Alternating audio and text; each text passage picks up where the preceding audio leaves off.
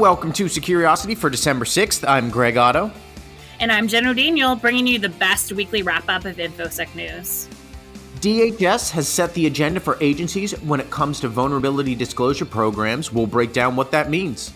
In our interview, we talked to FireDome co founder Sharon Mursky about IoT security and the future of her company.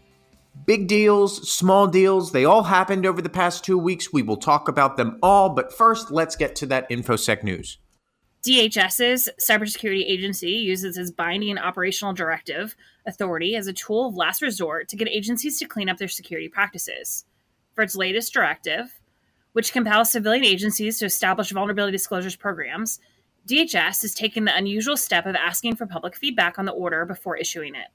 The draft order, which Cyberscoop first reported on it in October, seeks to rectify the dismal number of agencies that have VDPs which are common in the private sector. Greg, is this a last resort for DHS? Or are they just trying to be more inclusive?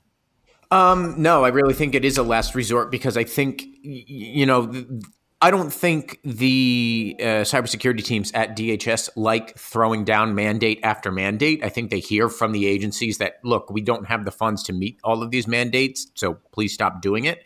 But at the same time, if agencies aren't being proactive about cybersecurity, and especially with a vulnerability disclosure program, um, I mean, I don't I don't blame DHS for doing what they're doing. I mean, these vulnerability disclosure programs, they don't have to be like these super in depth bug bounty programs where it needs to be just large check after large check for for vital systems it can literally just be an email address for somebody to to to contact somebody inside an agency if they find a small vulnerability it should not be that hard to set stuff like this up. So if agencies aren't doing it, of course DHS was going to turn around and go, okay, we have the authority to do this, so we're going to force agencies to do this. Because look, the, these federal agencies need to have a, a, a way to have people contact them if there are issues there's not enough people to look at all of the vulnerabilities that are public facing when it comes to government agencies. So if there are people out there in the public that want to look for these bugs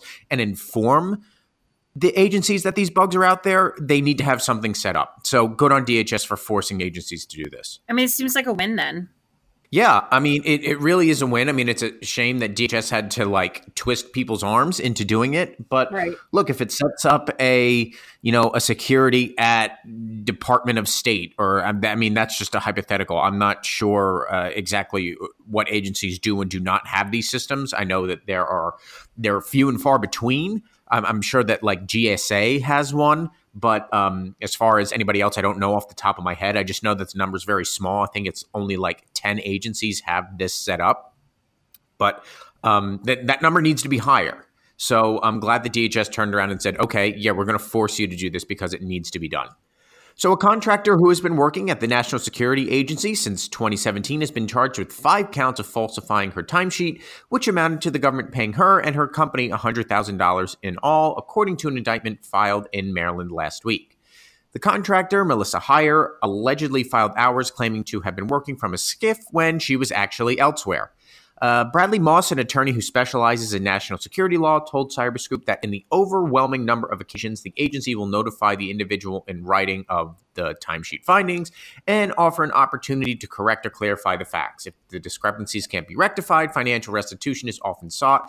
And in 13 years, Moss said he's rarely ever seen criminal charges brought. Jen, it just seems simple that you shouldn't lie about your time cards. Well, that and like I don't know. I feel like you probably badge into a SCIF. It's not like it's not clear um, whether or not you were in there. So even if you are sort of um, a malicious person, this is just stupid. Right. It, it, it's just stupidity. You know, it, it's funny to hear from Moss to say he's rarely ever seen criminal charges brought because we went back and looked over some DOJ announcements and they've been pretty adamant of if you're going to do this, we're going to charge you with basically stealing from the government. Like it, it, the government has no time for this, and I don't blame them. Like stop weighing taxpayer money. Stop trying to get rich off of taxpayer money and doing so in the laziest fashion possible. Like you, you de- deserve the charges brought against you if if this is what you're going to resort to with taxpayer money. So yeah, eh, don't be don't be stupid. And and it's it is like you said, it is this is a very stupid scheme in that you badge into a SCIF. Like they have electronics set up to basically be in, uh, you know, a time card, and it's a time card via electronic means. So if you're badging into a SCIF and then people are saying that you're not there, hmm, wh- like what's going to happen? What did you think was going to occur? Yeah, I mean, I, I mean, there's only really one way this could go, and I think you have to do this kind of thing to um, make sure other people don't do it. Yeah. So yeah, not surprising and um, tough one. So, the insurance company of the state of Pennsylvania argued in the U.S. Court of Appeals for the Fifth Circuit that it does not need to fund a legal defense for the Landry restaurant chain following a breach uncovered in 2015. JP Morgan Chase and its payment processing arm, Paymentech, filed a $20 million suit in 2018 against Landry's, alleging the company had failed to compensate the bank for breach related cost. Chase accused Landry's, which operates Bubba Gump Shrimp, Rainforest Cafe, I didn't know that still existed, and Joe's Crab Shack locations, among others, of failing to reimburse the bank for post breach assessments conducted by Visa and MasterCard. Hackers spent months lurking inside Landry's systems from 2014 to 2015, accessing customers' payment card information from some 350 locations. Greg, do you think AIG should pay up? I I actually don't. Reading the facts of this case, I mean, it seems like that AI or the the company is asking the the restaurant company is asking AIG to go beyond the scope of their plans. I mean, that's right. Th- this is covering their plan is supposed to be covering them for the you know technological and associated costs that that have to do with their internal systems. Anything that is external and the fallout from the breaches, that's on Landry's. like yeah. it, it, really just is. Um, you know, if there are other associated costs, I mean, that insurance is never going to cover that. Like, read your plan. Uh, we've talked about it a lot, and I think that cyber insurance. There's a little bit of a mini reckoning going on with cyber insurance because I don't think the insurance companies really get what goes into a cybersecurity attack. But that being said, it's also upon the companies buying the cyber insurance to know your plans like that's just that's just a staple of of any insurance plan, whether it's your health insurance plan, your car insurance plan, any sort of life insurance plan, any sort of insurance plan. You got to know what is covered and what isn't. And mm, uh, I'm sorry, that's your cyber insurance plan doesn't cover every little dollar that is spent due to a cybersecurity attack. So I kind of see where AIG is coming from. I would be really surprised if Landry wins this case. Yeah, but I guess um, you know Landry does have to make the try, right? I mean, you know who who really knows how these things sort of shake out. Um, but yeah, they should have read the plan. They should know what the plan says, and they should um, buy the appropriate insurance. But I also feel like too, you're going up against an insurance company. They spend all of their time in court. Like th- this is what AIG does. Like go to court to fight the claims of their plans. Like I, I just don't get the feeling that Landry AIG and all insurance companies, I feel like, are, are like well attuned to fighting these cases. Like this is just going to end poorly for Landry's. Just again, read your plan. So the FBI has assessed all mobile apps developed by Russian entities may be counterintelligence threats to the United States. That's according to a letter the FBI sent Senator Chuck Schumer on Monday. The letter, which Cyberscoop obtained, was sent in response to Schumer's concerns about FaceApp, that photo aging app that went viral earlier this summer, which the FBI said is, in fact, a counterintelligence threat. The FBI's concerns center around the legal framework that allows governments to access data in Russia, which has rapidly evolving guardrails. The letter is timely, considering Russian President Vladimir Putin earlier this week signed legislation mandating Russian apps and software come installed as a default on all smartphones, computers, and smart TVs sold in Russia. Jen, look what FaceApp hath wrought here. so, so a couple questions for you. One, did you use FaceApp? No, no. Okay. Absolutely not. Uh, I knew right away. No, I didn't know that it was like a Russian app, but I was like, oh yeah, no, I don't need to be sending my photo to some I, I, like I didn't know. I didn't know where it was going. And because I am a you know a healthy paranoid when it comes to that type of stuff I don't know where that's sitting. I don't know what kind of other data that the app is collecting off my phone. No thank you. Pass. Well I'm I'm sad to say that I I can think of all kinds of um uh, cybersecurity company execs um, that that used it. Uh, but yeah, I mean, I think you know we need to be more um, thoughtful by the apps that we download. We need to pay a little bit more attention. Um, I'm not surprised by this at all.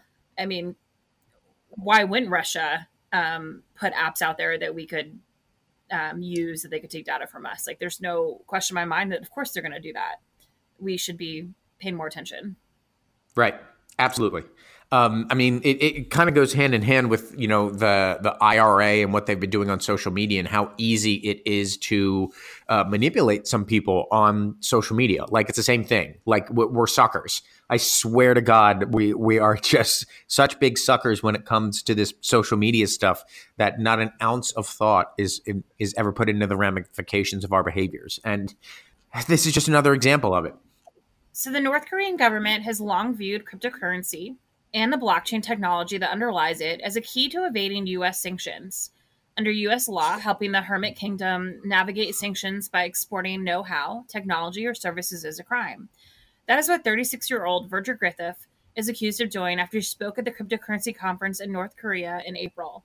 U.S. prosecutors accused Griffith of identifying North Korean government officials at the conference who asked him technical questions about how the blockchain works. Griffith faces 20 years in prison for allegedly violating the International Emergency Economic Powers Act.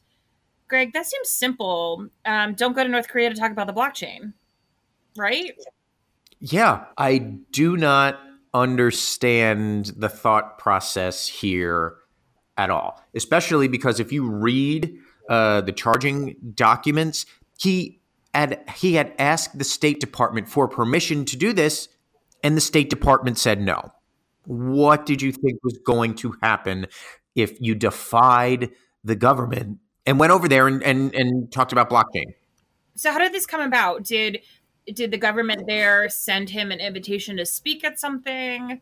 I, I, think actually how he was recruited was there is like a North Korean government adjacent group that is actually uh, headquartered in Spain and I think that that group sponsored a Bitcoin blockchain cryptocurrency conference in North Korea. And they invited him to come speak. Now, Virgil Griffith um, is, I, I'm not sure exactly his title or exactly how he's attached, but I know he's pretty high up in the world of Ether and Ethereum, which is one of the more popular non Bitcoin cryptocurrencies. But I believe that that group in Spain reached out to him and said, come talk about the technology.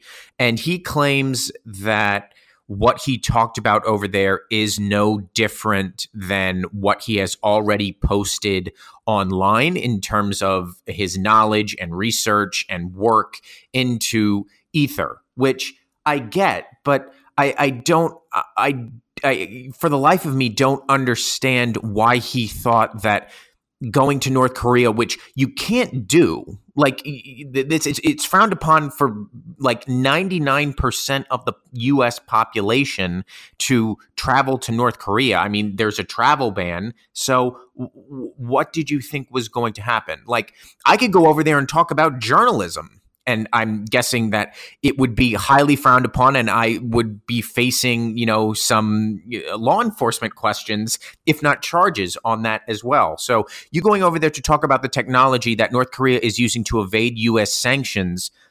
I, I, I just I'm at a loss for words on what exactly this guy thought was going to happen. Yeah, I mean, I kind of wonder what his thought process was to to be told no, you can't do this, and then doing it anyway. But I just looked at his um, Wikipedia page and I see, you know, just some of his published writing is is kind of interesting, right? Like how to derive mother's maiden name using public records, and you know, so I think he is like a little bit out there and, um, you know, right. And so, and that the argument to me that well, all my stuff is out there anyway, and I'm just going over there to talk about the stuff that I already have out there on the internet. Well, why wouldn't you just let them read it on the internet?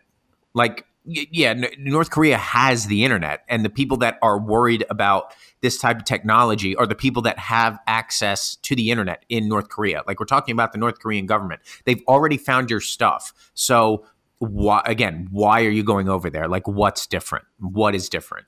And I mean, it just seems like incredibly stupid. Um, you know, there's just really no um, no question that he did something wrong here. Um, you know, regardless of whether or not he was giving them new information or not, but it just seems like we shouldn't be going over um, to North Korea to talk about um, technology that helps them win.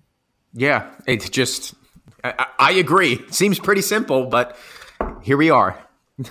so, in the world of cybersecurity business over the past two weeks, we've seen some small raises, uh, some bigger raises, some acquisitions actually that are really, really interesting. So let's dive into this. Uh, Panorays, Panorays, sorry if I'm mispronouncing that. Uh, Panorays, a NYC-based provider of automated third-party security lifecycle management, raised 15 million in Series A funding. Their product is a SaaS-based automated third-party security lifecycle management platform, which basically allows companies to view, manage, and engage on the security posture of their enterprise and examine third parties, vendors, suppliers, and business partners to help them stay more secure. Cyberhaven, a Palo Alto, California-based provider of data behavioral analytics, raised 13 million in Series A funding. The round was led by Vertex, Costanoa, with participation from Crane Venture Partners and angel investors, including Facebook's former chief security officer Alex Stamos. Israel-based cybersecurity startup Cymulate announced on Tuesday that it raised 15 million in Series B funding. That round was led by Vertex. The company offers a cloud-based breach and attack simulation platform that helps organizations test their security controls by running thousands of attack simulations. And then on the acquisition side, Tenable, which we all know based in Maryland, Ron Gula helped start them, announced that it had acquired Indegy, a provider of cybersecurity solutions for OT environments, for $78 million in cash. And Palo Alto, again, announced its intention to acquire Aporeto, a cloud and identity vendor. Palo Alto said it plans to purchase the company, which helps customers improve their cloud access controls for $150 million in cash. Jen, what do you think? You know, I'm mildly surprised that we're seeing yet another company that's um, looking at third party vendor risk. Obviously, that's um, probably where we're most vulnerable. Um, but at the same time, it just seems like we're seeing so much of that um, just over and over again. Um, so you know, but good on them for raising um, a big round. Yeah, um, I mean, I think this is a good idea. It's a it's a good idea in the face of bad behavior. Also, too, I feel like sure. if companies and enterprises could be able to wrap their arms around all the assets that they have in house, there wouldn't be a product like Panorays or any of the other similar products out there. You would just be able to figure it out on your own. Um, but uh, because that is not the reality, I think that this product actually is yeah. smart because you need to have as much visibility as possible into what you're using. So, and look, we talk about supply chain and risk management uh, all the time, and a big part of that is mm-hmm. watching the third parties, the vendors, and all the other suppliers that you use on a day to day basis. So, um, yeah, uh, smart product, and not surprised that uh, they saw a pretty big Series A. Yeah, so now we will go to our interview with Firedome's Sharon Mursky. Really interesting product. Speaking of uh, business and Series A, Firedome recently had a uh, Series A that we told you about. So we called up Sharon and wanted to hear more about what they're doing in the field of IoT security and uh, how they see the business growing. Check it out.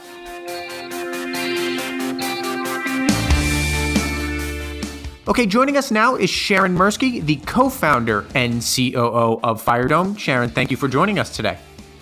Uh, thank you. It's a pleasure. Good morning.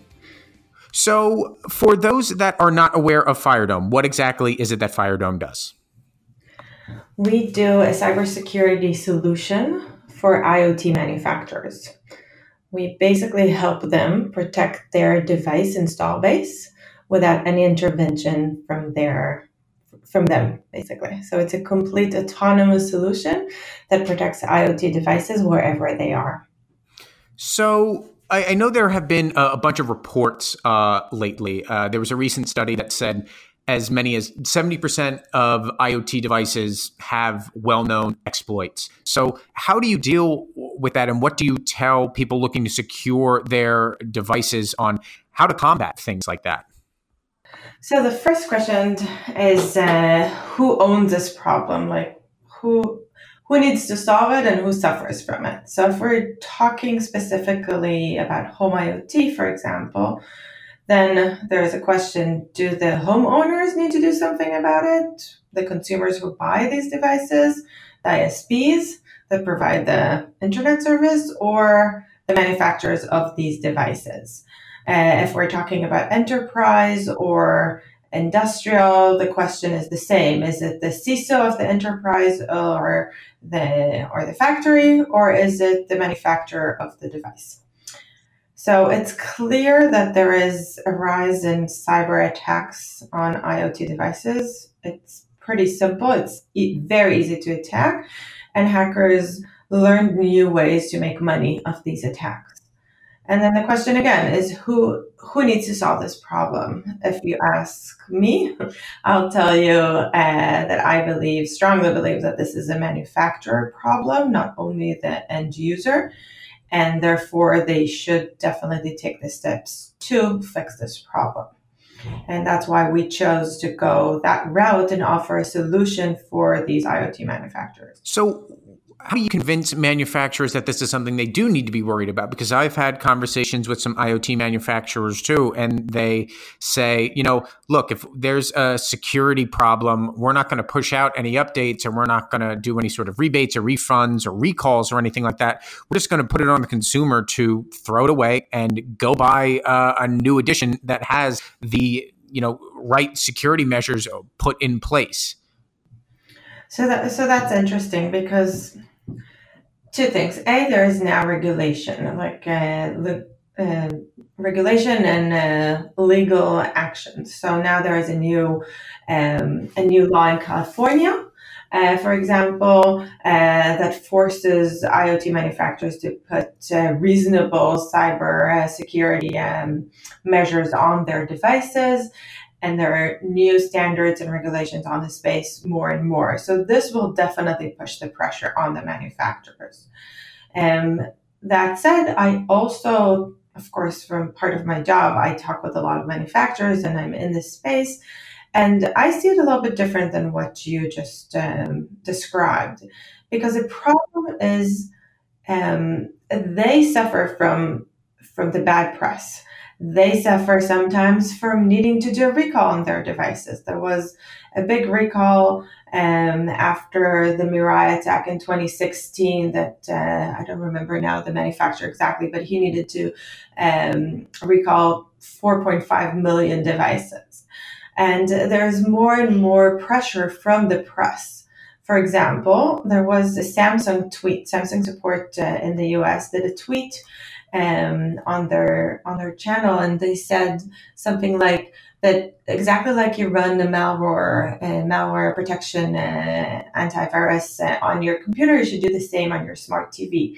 They got so much, so many bad comments and backlash from that tweet that they took it away.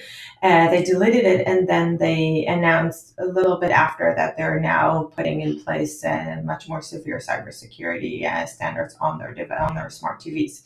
So there is this pressure from the press definitely there is also pressure from from the users that they want to buy uh, secure devices there is i think if i'm not mistaken 24% of users that don't buy even devices because they're afraid uh, of um, their privacy and uh, cybersecurity issues. So there's definitely more and more pressure from users and the press and government uh, for them to take action and do something about this problem. So, how does a conversation with um, a manufacturer go? Um, how much time do you have to spend education, educating them on sort of the potential security breaches and you know sort of how this could help their bottom line um, in the end or do people or do manufacturers just already know they need to solve this problem so it's somewhere in between and so they know there is a problem they know need they need to solve it but we're like in the 80s before uh, antiviruses were uh, were invented, basically. So now, what happens with most manufacturers is that the task of security for their devices is on their R and D teams. And their R&D teams are not cyber experts and they're doing a lot of other things besides security. So what usually happens is that the VP R&D or someone from the top says, okay, we need to do something about security. The R&D has one engineer or a couple of engineers that need to do it on top of their daily job. And what they do is they do best practices, which is what's called security by design. These are static procedures. So, for example, closing ports, uh, not um, doing using certificates and um, and um, encryption and things like that uh, from the get go, from the design phase. The problem is uh, that hackers do not wait until you do penetration testing once a year, once every six months they find they find a vulnerability, and vulnerabilities can be found all the time, as you know, and they find a way in. So the problem is that currently there aren't enough sophisticated tools like you see in the in the world of enterprise and cybersecurity for enterprise. And so that's exactly what we offer with uh, with FireDome. That that proactive real-time security solution that adapts to the ever-changing threat landscape. And when we talk with, with these manufacturers, they admit that they have a problem. It's important for them, but they're not knowledgeable about the option that there is a better way to do that. Uh, so that's part of the education. The, the second part of the education is because a lot of these attacks haven't happened directly on the manufacturers I mean, like um, a targeted attack on a manufacturer per se, but it's more uh, on an enterprise, on more researchers doing it. The catastrophe is bound to happen, but hasn't happened quite yet. This is um, like any other cyber solution. It's it's like buying um, insurance, basically. So there is that tension. When is the right time to buy an insurance? But again, more and more with the pressure from the press and new things like I don't know if you you you saw that there was a targeted attack on Xiaomi pet feeders um, about a month ago. Okay. So there are more and more of these attacks happening, and therefore this conversation becomes easier for us. So you know, talking about the threat landscape, what do you see as far as the threat landscape when it comes specifically to IoT? What do you think IoT manufacturers should be focused on, or what are they worried about most from ransomware, just straight malware, DOS attacks, fleet hijacking, cryptojacking? Well, what do you see the biggest threats to the IoT landscape? Um, can I say all of the above? it's, uh, it's, it's really like everything is happening, and um, I everything is happening and we see everything. And um, I don't know if there is something that should be more worrisome to to the to the manufacturers. If the, we're talking about fleet hijacking, that's basically the worst that can happen for to them uh, because basically they lose uh, control of their fleet. And who knows what's going on at that point? If a malware, that's also pretty bad. So all of the above could have very catastrophic uh, impact. So, what exactly did you see in the market that caused you to start this company? So, I started the company together with my two co founders. Um, my co-founder Moti Shkolnik, and uh, who is the CEO, and uh, Ochen, who is the VP R&D. Moti was 15 years in the Israeli Prime Minister office, he ran, uh, he was the head of the cyber team for the Prime Minister of Israel, which was a 250 people unit. And what they did mostly was offensive cyber. So he saw from the other side how easy it is to hack to IoT devices. And at the time, he was enjoying that, of course.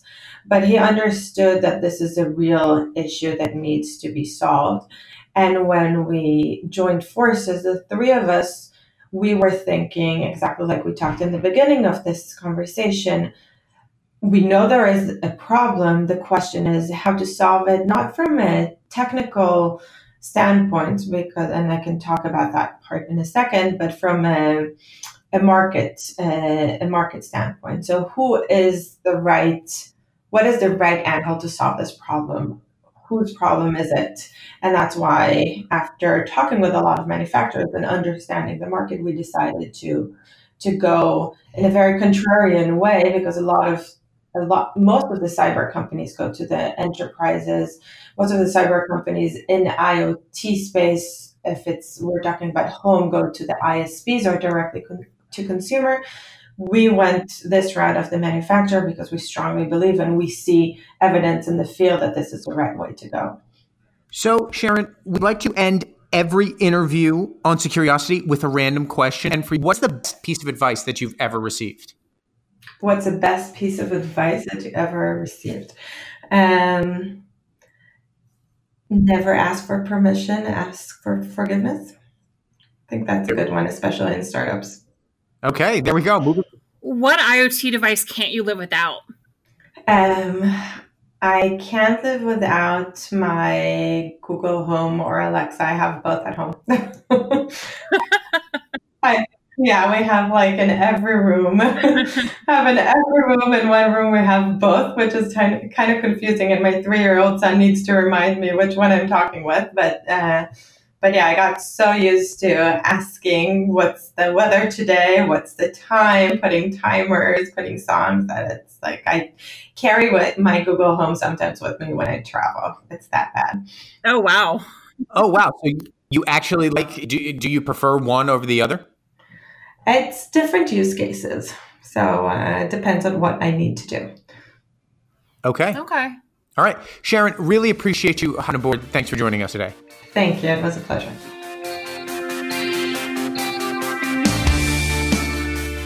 Thanks again to Sharon for joining us.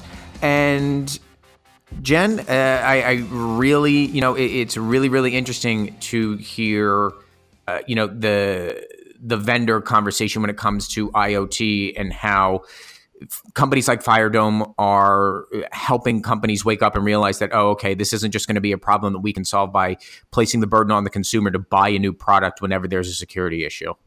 Right. No, and, and I think it's important, but I still think we're in a place where it is getting pushed to the consumer, and the consumer um, isn't necessarily educated enough yet um, around this problem. Definitely. But more important, when's the last time you went to a rainforest cafe?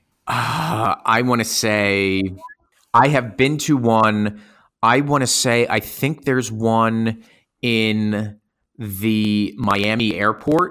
Because I can recall going to one in like the 90s and at like Springfield Mall or Tyson's Corner Mall. Yeah, I think I was at one in um, Disney. I think it might have been like Disney World or Myrtle Beach or something like that.